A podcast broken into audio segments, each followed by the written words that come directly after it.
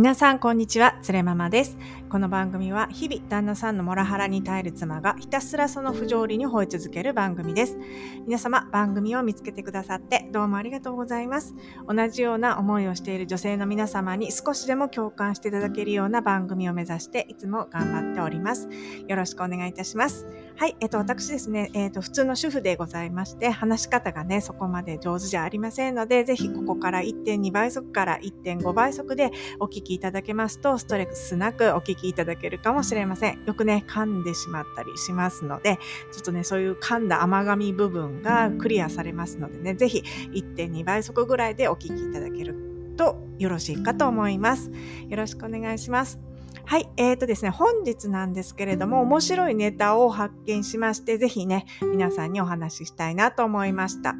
なんと、地球は女性だったということです。ね、本日は、まあ、その事実とともにですね、モラハラを受けている女性たちが立ち上がるべき理由というテーマでお話しさせていただきます。ね、まあ、あの、地球は女性だったのが事実と言ってしまうと言い過ぎかもしれないんですけれども、まあ、科学的にね、解明されている話ではないので、まあ、耳障りのいいファンタジーとして聞いていただければと思います。あの、モチベがね、上がるようなお話させていただきたいなと思ってます。なんか要は映画をねフィクションで作ってても誰も怒らないじゃないですか楽しいファンタジーフィクションとしてまあ聞いていただくのがよろしいかなと思います。で、あの、なんでこれを、テーマを見つけたかというとですね、で、もともとですね、私よくあの、ニュースピックスとかいうあの、えー、アプリご存知ですかね、いろんな経済番組とかが見られるアプリなんですけれども、そうやって、そういうアプリでですね、経済系の動画を見るのが好きだったんですね。の、とにかくおっさんばっかり出てくるやつですね。でもなんかそれを面白いと思って見てて経済のね、えー、いろんな科学とかのお話を偉いおじさまたちから聞いて面白いと思っていろんな話を聞いてたんですね。で振り返ってみると2023年はまあそういった経済動画とか YouTube とか見てで私の心のね師匠っていうのがたくさんいたなっていうふうに感じます。こうやってポッドキャストを始めたこともあって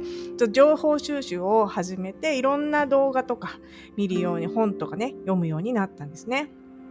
で、一番の始まりは2022年の年末にですね、ひろゆきさんの動画見たことだった気がするんですね。で、最初は入りはひろゆきさんだったんですけれども、その次に、あの、YouTube、YouTube 大学の、えー、中田さんのチャンネルに行って、で、そこからあとは経済学者の成田悠介さんですとか、あとは堀江門さんですとかね、落合陽一さんとかね、なども見つつね、あの、本当あれ、マジでおじさんばっかりだなってちょっと思ってたんですよね。なんかこんなおじさんの話ばっか聞いてて大丈夫なのかなっていうふうに、ちょっとね、思っていたんですよね。で、そんな時に、あの、でもすごく楽しく、あの、勉強になるなと思って聞いてたんですけれども、なんかおじさんばっかりだなって思ってたんですよ。で、そっからですね、ホリエモンさんの動画を見てたことを通じて、あとその後いつも言ってるね、メタバースの会社やってる佐藤勝明さんにたどり着いて、で、それがですね、なんかちょっとスピリチュアル、実はちょっと科学を突き詰めるとスピチャル、スピリチュアルっぽくなるなってことに気づいて、で、今度はですね、これ最近なんですけども、皆さん、直木マンションって知ってますか？直木マンさんっていう方がやられてる都市伝説のね、あの動画あ、チャンネルなんですけれども、そこでスピリチュアルとか、都市伝説も見るようになって現在に至るって感じです。なのでまあ最初は経済系のね、おじさん系動画見てて、で、今は、えー、都市伝説とか、あの、経済と科学とこう、照らし合わせながら見てるっていうような感じなんですね。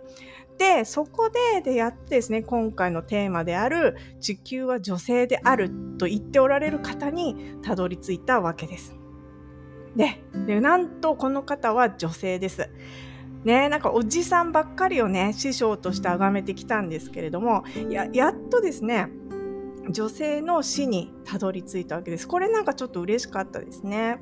で、この方が、え、ー、とですね、お名前がサーラさんという方なんですね。ですが、とにかくね、ぶっ飛んでるんですよね。どうぶっ飛んでるかっていうのは、ぜひね、皆さんがちょっと見てみていただきたいんですけれども、で本当に面白いのでね、ぜひ動画見てみてください。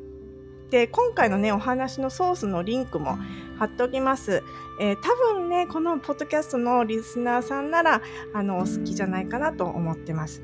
ちょっとね、ぶっ飛びまくってて、最初、え？って感じだと思うんですけれども、もしよかったら、えー、見てみてくださいね。まず、ファンタジーとして見てください。もう映画を見るような感じです。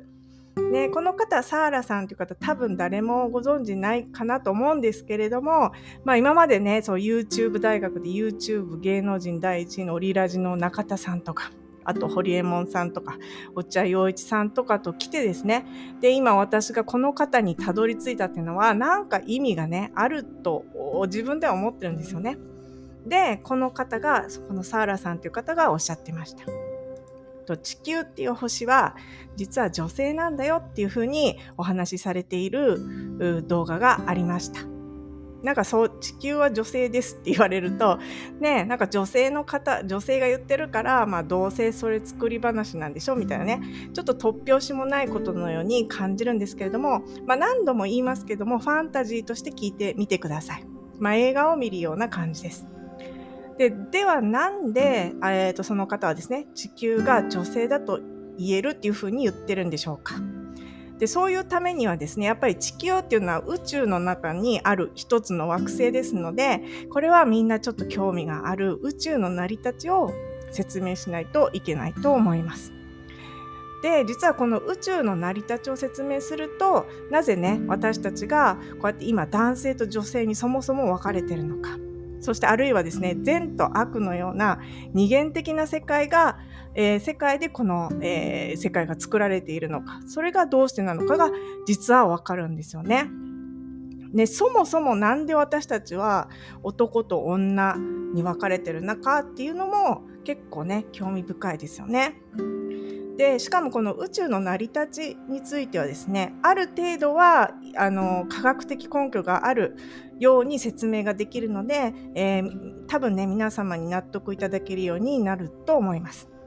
ですのでね、ぜひお聞きいただければと思います。完全ファンタジーっていうわけでもないかなと思ってます。ね。で、まずね、宇宙の成り立ちから入ります。で、宇宙はどうやって誰が作ったかってこと。皆さんこれね、自分が生きてる間に、えー、絶対わからないことだっていうふうに思っていませんでしたでしょうか。ね、私もまあどうせ宇宙のことなんて分かんないんだから私が死んで何百年後かにまあ誰かが分かるようになるのかなっていう感じだったんですね。でも実はですねこれが今徐々に分かってきてるわけです。それこそ科学の観点からとスピリチュアルの観点からの両方の視点から分かってきてるんです。で実はですねこの宇宙の大元っていうのは何かっていうとですねこれは無なんです。えー、仏教用語で言うと空って書いて空とも呼ばれるそうです。で宇宙の大元は無ですって言われたらえいやそんなこと知ってるよとでそれはわかるんだけれども何もないところから生まれたっていうのはもちろんわかりますと。じゃあどうやって何もないところからこの宇宙ができたのっていうふうに思いますよね。でこの点について、えー、実はねこれがなかなか驚きというか目から鱗なんですけれども宇宙は最初無だったっていうんですけれどもこの無っていうのはですね何もないっていう意味じゃなくて無の素粒子の集まりからできたってことなんです。これが宇宙の始まりなんだそうですね。で無の素粒子っていうところの素粒子っていうのは何かで素粒子っていうのは物質のですね基本的な構成要素であってこれからより小さくは分割できないという最小の粒子なんだそうです。宇宙は無の素粒子からできている。でこの無の素粒子って何ですかってこれ無の素粒子ってないんですかあるんですかっていうことなんですけれどもこれは科学で発見されてます。でこの無の素粒子っていうのは、えーと、このサーラさんって方はヒックス粒子のようなものだよって言ってるんですね。でヒックス粒子っていうのは実際に物理学上であるんですけれども、えー、これは何かって言いますと通常ですね何か物質があるっていうためには質量ですねつまり重さがないといけないんですね何か物があるためには重さがないと物って言えないわけです。で物体が質量を持つためには、えー、それを構成する粒子がその質量を持っている必要があるんですけれどもそのさっき言ったように物があるためには重さが必要なんですよね。でこのヒックス粒子っていうのはこれらのその、えーまあ、できた粒子に質量を与えるメカニズムを提供しますっていうことなんですよね。つまりそのヒックスヒックス粒子という粒子自体が質量とか重さを持つのではなく他の粒子に重さを与える働きをする無の粒子なんですよっていうことなんです。じゃあなんでそのないところに何かがあるヒックス粒子があるっていうふうに言えるのかっていうと例えばですね実験か分かんないんですけどもヒックス粒子が存在しなかった場合ですねこの無の素粒子がなかった場合にその粒子が重さを質量を持つっていうことが説明できないそうなんですよ物理学的に。なのでないように見えてそのヒックス粒子っていうのは存在しているっていうのはこの理論の一部として組み込まれたってことなんです。つまりですね宇宙の始まりの無無なんですけれども実はこれ無は何もないっていう状態ではないんですね。でもっと言えばこれはですね自分自が自分以外のものを何にも作り出していない状態っていうふうに言えるんではないかなと個人的には思います。で、それが宇宙の大元だったと。つまりですね、ヒックス粒子のような無の素粒子の集まりが宇宙。無の素粒子がこうスープのようにバーッと敷き詰められている状態。これがその完全な一番最初の状態だということみたいです。で、これがこの状態を創造主と呼ぶのであれば、この状態は完璧にですね、全てが調和された状態なのだそうです。完全な対称性の世界です。完全に、えー、対象であると。寸分たがわず全てが釣り合って調和している状態です。これが一番最初の宇宙の状態なんだそうなんですよね。で、まあこれが大元であったっていうことで、じゃあね、ここからどうやって宇宙ができていくかっていうことなんですよ。でこれも、えー、物理学に実は用語があります。でこれが、えー、自発的対称性の破れということですね。これな何ですか？自発的対称性の破れって何ですかってことなんですけれどもこれは物理学上の用語で初期状態は、えー、対照的なんですねさっき言ったように寸分たがわず全てが釣り合っている。にもかかわらずシステムは特定のですね非対称な状態に落ち着いて自動的に落ち着いていく傾向がありますよっていうことなんですよね。最初はめちゃくちゃ対象だけど何かがずれたらそのずれたなりに落ち着いていく傾向があるっていうことなんですよ。でこれをスピリチュアル用語でも言っていましてえー、最初完全な対象だったものがちょっとずれるってことをこれを聖なる二分というそうなんですよね。つまりそのある一点を定義するためにはそれ以外の世界がやっぱり必要になるんですよね。つまり無である宇宙がその、まあ、自分無でいう完璧な状態この自分がですね自分の可能性を可視化するためにはこの完璧な状態以外のもう一個の世界が必要になるわけです。そのために自分以外のもう一つの意図を次に作ることになるわけなんですよね。でそこからその完璧な釣り合った自分以外のものができていくわけなんです。それでその対称性が崩れてでもそれでもそれはそれで、えーと、非対称な状態に落ち着いていくとそういうプロセスがあるみたいなんですよね。で、えー、そこから自分以外のものができていくわけなんですけれどもその時にできたものが2つあったと。でそれはですね何かっていうとそのギュッと集まる力凝縮する力ですね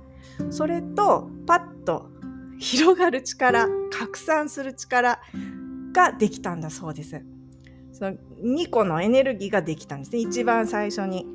自分の宇宙がですね、あもうなんか一人で寂しいな、なんかちょっと、俺ってなんかできるのかなって、じゃあちょっと自分以外の何かを作ろうってした時にまずできたのが、ギュッと集まる力と、パッと広がる力。だから凝縮する力と拡散する力が2つできたってことなんですよね。で、これって何ですか？これは皆さんご存知だと思います。一番最初に作ったもの。凝縮する力と広がる力。これは、そうですね。これがビッグバンです。宇宙のビッグバン。無の素粒子が集まって一気にパッと広がったでこういうあの2つのエネルギーが最初にできたそうなんですね。で宇宙そうするとですねまずこの2つができたんですけれどもそうするとなんと宇宙の全てがこの2パターンの動きを始めたんだそうなんですよ。例えば宇宙全体がこう呼吸するように息をするように凝縮して拡散するっていう運動が永遠に続くようになったんですよねあらゆるものがその運動をするようになったと。で例えばですねこれ、うん、この、えー、集まって広がるっていう運動って、えー、呼吸ってそもそもこの2つのエネルギーでできてますよね。吸って吐く吸って吐くって呼吸ってこのエネルギーになってますよね。例えばあと波とか、えーと、波打ち際の波とかも同じなんだそうです。なんかこう、ぶわーっと盛り上がってザバーンと、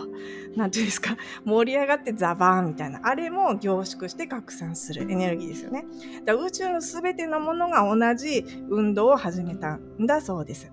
で、宇宙で一番初めにできたエネルギーというか存在がこの吸って吐くような運動っていうことです。ね、で、えー、で、ここでこの2つが宇宙が、から宇宙が生んだんですけれども、実はこの凝縮する力、ギュッとする力が男性性のエネルギーで、そしてこのファット、拡散する力が女性性のエネルギーだっていうふうにサーラさんは言うんですね。で、つまりですね、宇宙が生まれた瞬間に、その男性性と女性性の二分っていうのはもうすでにもうそういう時点から生まれてたってことなんですよね。で、それがまあ、今言ったのは宇宙で生まれてエネルギーの話ですけどもそれが人間っていう形に入るとそれはもうちょっと性質としては複雑になるんですけれどもで一般的には女性はですね女性の拡散するっていう力を使うのが上手で男性は男性のこうギュッと凝縮する力っていうのを使うのが上手になるんだそうです。でそういう特徴があるんだそうですね。でだからその宇宙の始まりを見るとなぜ男性と女性に分かれているのか。男性と女性に分かれているのはそもそもその宇宙がその2つのエネルギーから生まれているんだから必然ということになるっていうことです。面白くないですか？そう聞くとあなるほど。だから男性と女性がいるのか。善と悪があるのかとか全てが二元論というか二分されているのか。っていうことがわかるかと思う。白と黒とかね。で、えー、またですね、えー、ここからはまた科学ではね今までの割と科学的にお話できたと思うんですけどもでここからは科学ではまだ言われてないことなのでで現時点ではファンタジーなんですけれどもまあ、えー、なんですが実はですね、え地球っていうのはですねえー、地球も人間が生きているのと同じように地球も生きて意識を持っているっていう説があるんですよね。これ科学者の中でもちょっと言い出してる人いるらしいんですけれども、えー、例えばですね、えー、実はあの草と木って、え皆さんに生きてますかって聞いた時に、え草木は有機的ですか無機的ですかって聞いた時にこれ聞かれると草木は生きていて有機的ですっていう人の方が多いと思います。例えば話しかけられると育つとか喜ぶ植物とかもあるって言いますし草木が意識を持っているってことに対して違和感はそんなないんじゃないでしょうかね。でもちろん草木にも実は意識はあるんだそうです。じゃあ地球はどうですかって言った時に有機的な存在ですか？無機的な存在ですかって聞かれた時にあの生きてますか？単に無機的な物質なんですか？地球はって聞かれた時にですねでこう聞かれたら、えー、多分多くの人がいや地球って生きてますよって考えられると思うんですよね。科学的な根拠はないけれどもなんとなく分かりますよね地球って生きてますって死んでるっていうか無機質なもんではないですよね多分ね。で実はこれも科学では解明されてないけれども実は地球にもですね人間とか草木のように意識があるんだそうです。だから地球もいろいろなことをね自分で考えて行動してるそうなんです。で面白いですよねそう考えるとあそう言われるとそうかもなとかね洪水とかね火山の噴火とかああいうのも自分で起こしてるんだって考える方がまあ自然っちゃ自然ですよね。でそうなった場合にですね実は植物にも性別があるように惑星にも性別があるっていうのがこのサーラさんの言い方なんですね。そしてその中で、え、この太陽系の地球というのは女性の惑星なんだそうです。だってそもそも宇宙は、えー、男性性のギュッとする力とファッと分かれる、えー、拡散する力の女性性と男性性のエネルギーでできてるので当然惑星にも女性性と、えー、男性性がありますということなんですよね。でだって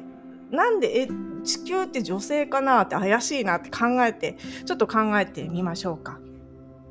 えだってこの太陽系の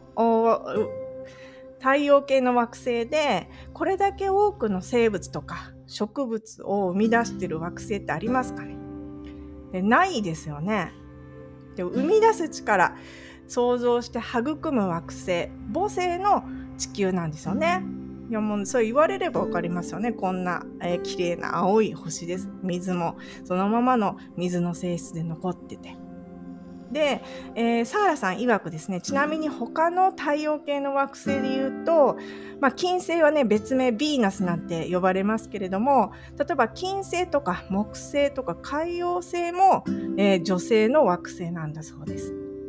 で、あとは火星は男性なんです。まあなんかそんな感じしますよね。わかんないけど。で、確かですね、水星とか土星も男性だったと思います。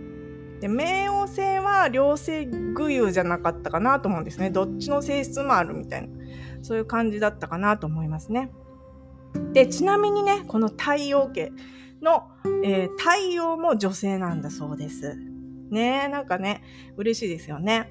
でちなみに他のねこの地球がある太陽系の他の太陽系の太陽は男性の太陽もあるそうですねなんかそう聞くとなんか面白いんですけどで、えーと、先ほどですね、えー、凝縮する力が男性性のエネルギーですよ。拡散する力が女性性のエネルギーなんですよと言いましたけれどもで具体的にねそのエネルギーが人間の中に入ると、えー、どんなような性質を持つようになるんでしょうか？男性ってどういう性質？女性ってどういう性質？その二分されてエネルギーが人間っていう体に入るとどういう、えー、行動特性を持つようになるんでしょうか？はい、えっ、ー、と、こちらはですね、後半でお話ししていきたいと思います。後半もお聞きいただけますと嬉しいです。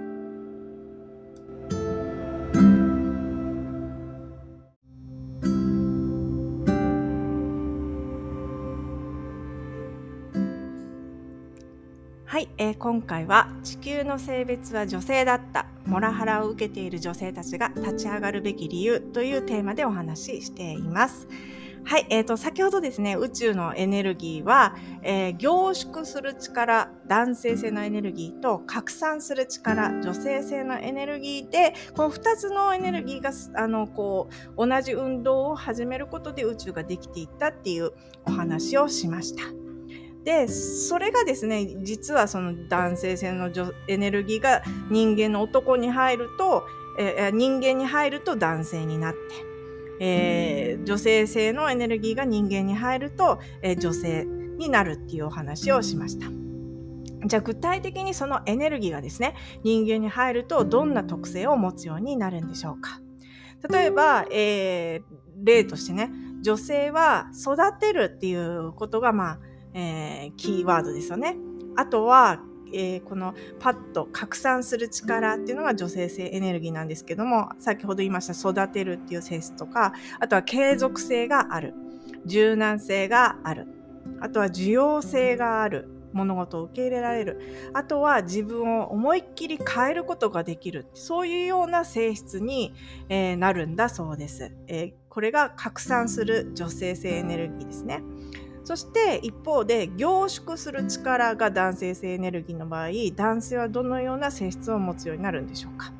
これはですね、えー、男性は継続性がないあとは収束する収束して集めるとか整理するとかあとはアグレッシブであるとか目的を達成させるとかあとは自分を変えないあとはこう切っていくっていうようなそういう性質になるんだそうです。まあなんかそう言われるとそうかもなっていう感じはしますね。で、えー、先ほど言いましたように本来ね、えー、地球は女性なので、えー、単にその地球上で単純に生きていくだけであったとしてその生きる分には本来女性の方が楽なんだそうです。母性の地球なわけなんですね。女の人の地球、母性の地球なんです。えー、なのにですね、皆さん、女性の皆さん、リスナーで聞いていただいている皆さん、今どうですか？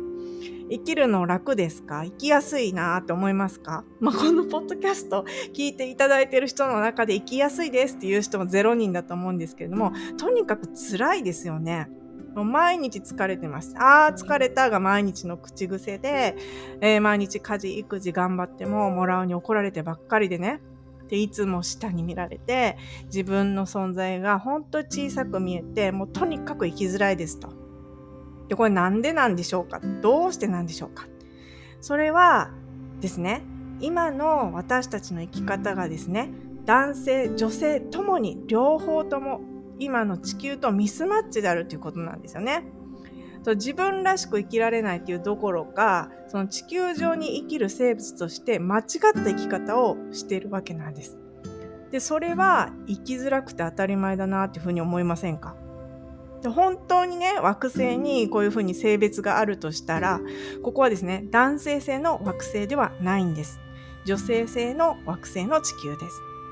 となると今ね地球苦しいんですよ女の子なのに地球社会どうですか？男性的男性優位でございます。それは苦しいですよね。で今いる女性は本来は地球の母性をそのまま育てるっていう役割があるのにみんな抑圧されて苦しんでるわけです。で実際実はですね男性も当然苦しいんです。だってここは女性性の惑星ですからただでさえ本来は男性が生きるには不利なんですよね。だからだからなんですけど赤ちゃん産んだ時に地球では男の子の方が体が弱いんです。地球が女の子だからですよね。で女の子はまあフィットするんです女女でね。でも男の子は、えー、逆のエネルギーですからそれは弱くなりますよね体が。なので本来男の子はですね最初は生きていくために女性に守ってもらわないといけないんだそうです。もう生まれたら体がミスマッチで弱いですから。ここが現代の歪んでいる点だということができます。だって今ですね、女性は男性に守ってもらおうとしてませんか？本来は女性が支えてあげないといけないんです。だって男性は女性に比べて地球上ではディスアドバンテージを背負ってるんですよね。女性性エネルギーの地球の上に違う逆のエネルギーで生きないといけないんですから。でどうしてねこのような女性性の地球で、えー、男性が優位になるようなねじれが起こってるんでしょうかでねそこでなんでだろうって考えた時に例えばですね具体的な事例としてうちのモラをね例に挙げてお話ししてみたいと思います。彼のね成長過程でどのようにこのねじれが起こったんでしょうかちょっと検証してみたいと思います。ね、えー、モラオが生まれます。おぎゃーと言ってモラオが生まれます。でそこにはねモラオの母親私から見たら義母がいます地球で最初に出会う女性です。で男の子は弱いので母である女性にね助けられて育ちますよね。しかし、えー、問題は、えー、前ね、えーと、他のエピソードでも話したんですけれども義母はですね女性なんですけれども女性差別主義者なんです。実はね女性だけど女性差別主義者です。男性が女性の上に立つべきものと考えています。男性が女性よりもこの、えー、生きていく中で世の中で大切だと考えます。それは多分ですね、モラオの家に関しては、それは何でかっていうと、家を守るというための理由ですね。自分の名字を守る。家を、えー、受け継いでいくって、そういう理由が、まあ、メインとしてあると思います。だから、そのモラオがですね、義母から受け取った女性エネルギーはもともとねじれてるんですよね。なんでかっていうと義母はモラを大事に大事に育てたんですけれどもそれはですね地球の母性性を考えずに元からその当時あったある刷り込まれた女性差別的な社会的通念に従って男性社会を作り上げるために大切に育てたんですよね。で本来はその地球は女性なんで地球の女性性をもらおに教える必要があったそうです。だから義母が本来教えるべきだったのは地球は女性性の惑星だから男性であるあなたはね、まおぎゃーと生まれてちょっと体も弱いし生きづらいかもしれないけれども私も女性だけど女性に助けてもらいながらその地球の喜ぶことをねして生きていけばあなたも生きやすく地球は生きやすいように導いてくれるよっていうふうに教える必要があったんですね。男としてあなたは、えーと、女性よりも偉いんだから頑張って生きろって教えちゃったわけですよ。いやででも違うんですよ。私がサポートしてあげるから地球のために生きなさいと。そうすれば地球はあなたをサポートしてくれますよっていうふうに育てないといけなかったわけです。ここはね、男性性の星ではないんですよね。男性性の星に生まれたんだったらそれでよかったんだと思いますよ。ここは男性の星だとお前は強く生き抜けもそのままでもうトップに上り詰められるんだって感じで育てられたと思うんですけれどももともと女性性の星なんですよ。だからねそうやってねじれて育ててしまったんですよね。でもなんでこういうふうに義母はねねじれて、え育ててしまったんでしょうか他のねお家もそうだと思います男の子も大事に大事に育ててね、えー、いい大学へいい会社に入ってあなたは偉くなるのよって育てられてる男性いっぱいいると思いますでなんでこんな風にねじれちゃうんでしょうかで、さっき言ったね、この理由としては、女性差別的な社会的通念ね。これまあ何、戦後、あ、明治ら、明治ぐらいからあるんでしょうかね。ありますけれども、えー、そういう女性差別的な社会的通念もそうですけれども、まあもう一つがお金ですよね。マネー至上主義でございます。もうとにかく競争だと。もうあっちの人よりもたくさん稼いで地位を、えー、得て、あ皆から崇められるような男性になりなさいとそういう競争競争社会ですよね。でもうついついやっぱりまあね市場主義になるとねあのラットゲームですよねもうだからもう頑張っても頑張ってももう上限がないわけです。そういったなんかマネー市場主義の忙しい社会が個人個人のねリズムを重視した成長を抑圧させてそう地球のために生きると地球が生きやすいようにどうやったら僕たちは生きるんだろう生きたらいいんだろうっていうそういう生き方を考える余地がなくなっているっていうのが、えー、一つそういうまあこういったねじれが受け起きる原因だよっていうふうにも、えー、そのサーラさんって方おっしゃってました。でということでねね、あの、地球は女性だったということで、皆さんもぜひね、女性であることに誇りを持って生きてください。なんかね、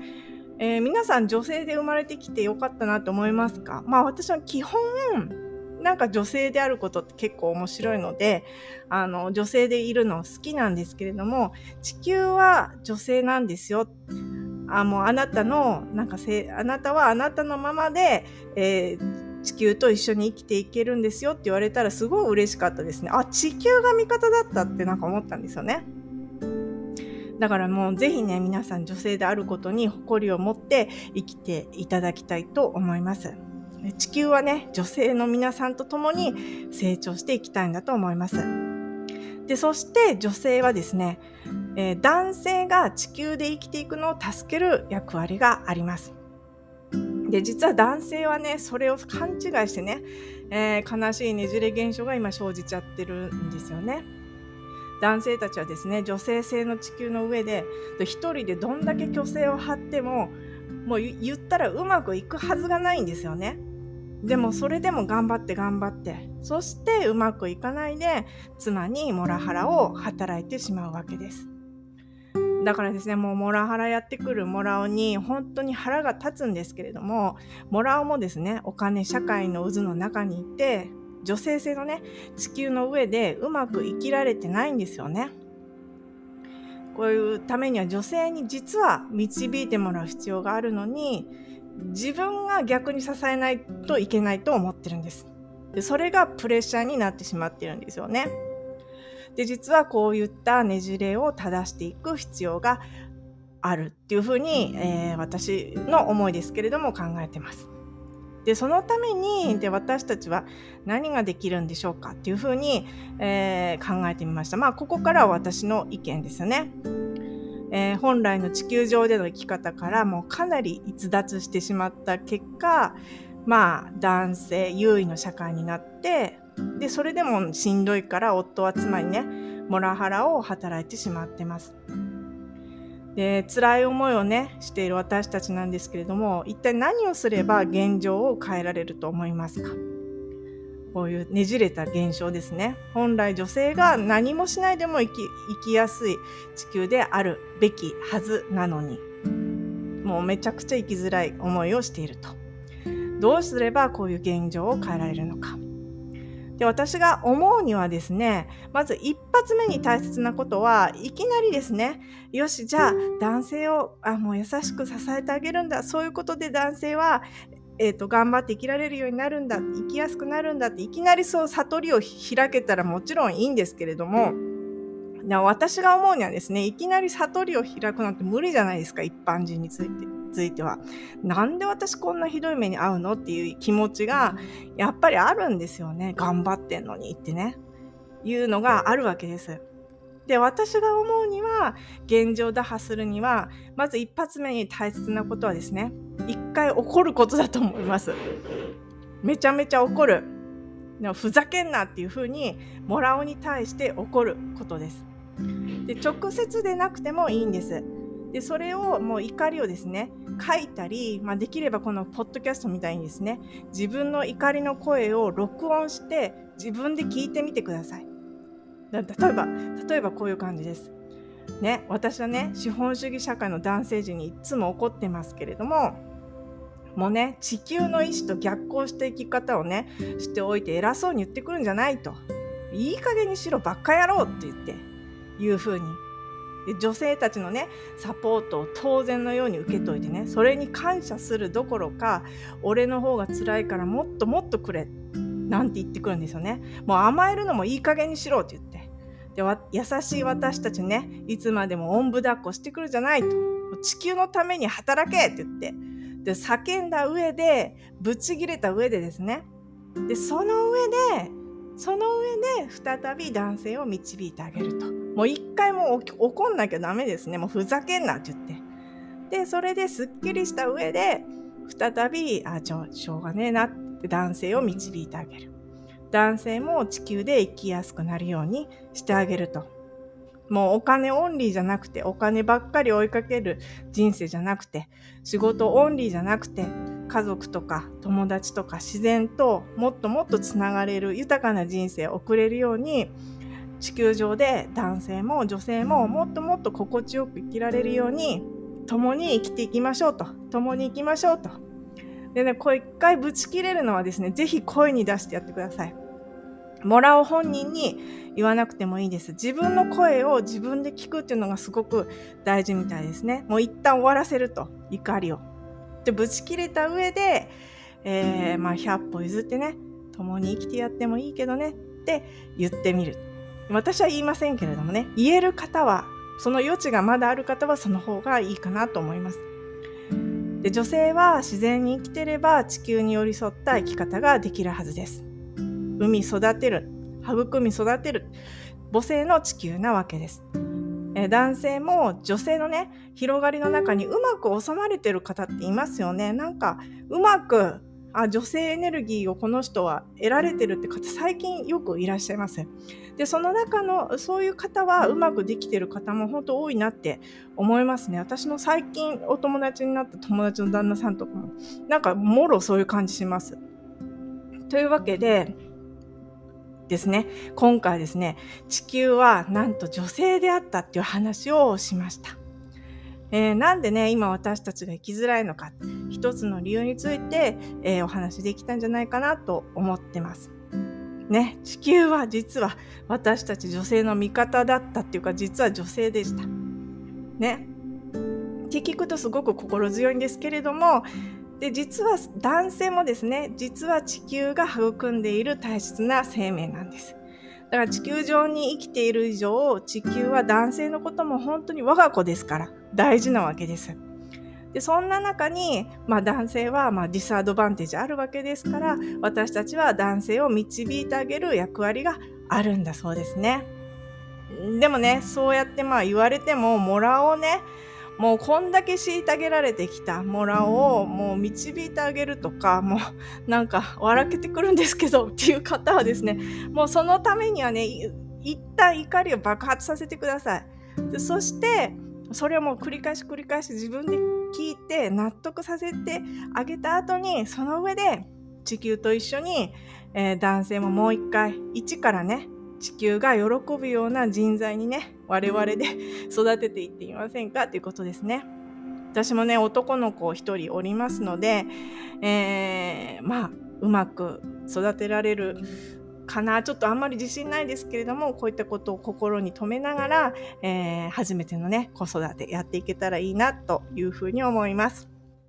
はい、えーと、本日のお話はこんな感じです。皆さんいかがだったでしょうか、えー、何かご感想ありましたら X の方ですとかこちらのポッドキャストにコメントいただけますと嬉しいです。はい。皆さん、もらお、もらおのですね、モラハラに負けないで、えー、もらおよりも豊かで幸せな人生を送っていきましょう。それではまた次回です。